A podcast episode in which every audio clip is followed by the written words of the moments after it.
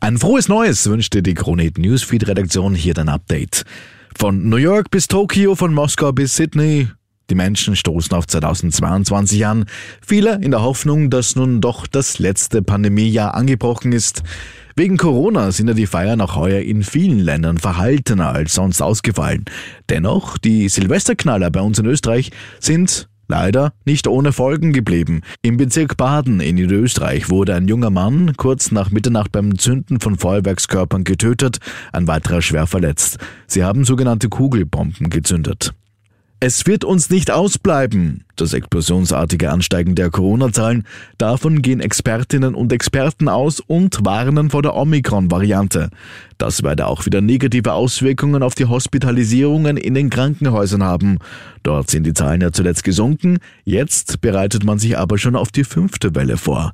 Was genau auf die Krankenhäuser zukommt, das ist aber noch ungewiss, sagt Bernhard Rössler vom AKH Wien zu Puls 24. Das heißt, wir rechnen damit, dass in den nächsten Wochen, das sagen die Epidemiologen, Methoden, die Modellrechner, die Zahlen deutlich nach oben gehen. Wir wissen noch nicht, was es genau für die Intensivstation bedeutet und wie viele Intensivpatienten und Patientinnen dann tatsächlich kommen werden.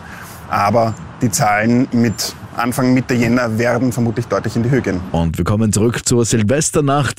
Da hat es acht Neujahrsbabys in vier Bundesländern gegeben.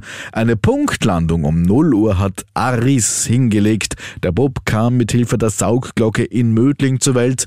Die schnellste Spontangeburt meldete das Spital in Zell am See. Dort brachte eine 27-Jährige um 0 Uhr 25 ihr erstes Kind zur Welt. Der Bub heißt Elias. Weitere Neujahrs Neujahrsbabys gab es in Wien, in Hollerbrunn, in St. Pölten, in Feldbach und im Schwarzach im Pongau. Soweit dein erstes Update im neuen Jahr von uns allen. Ein Prosit 2022.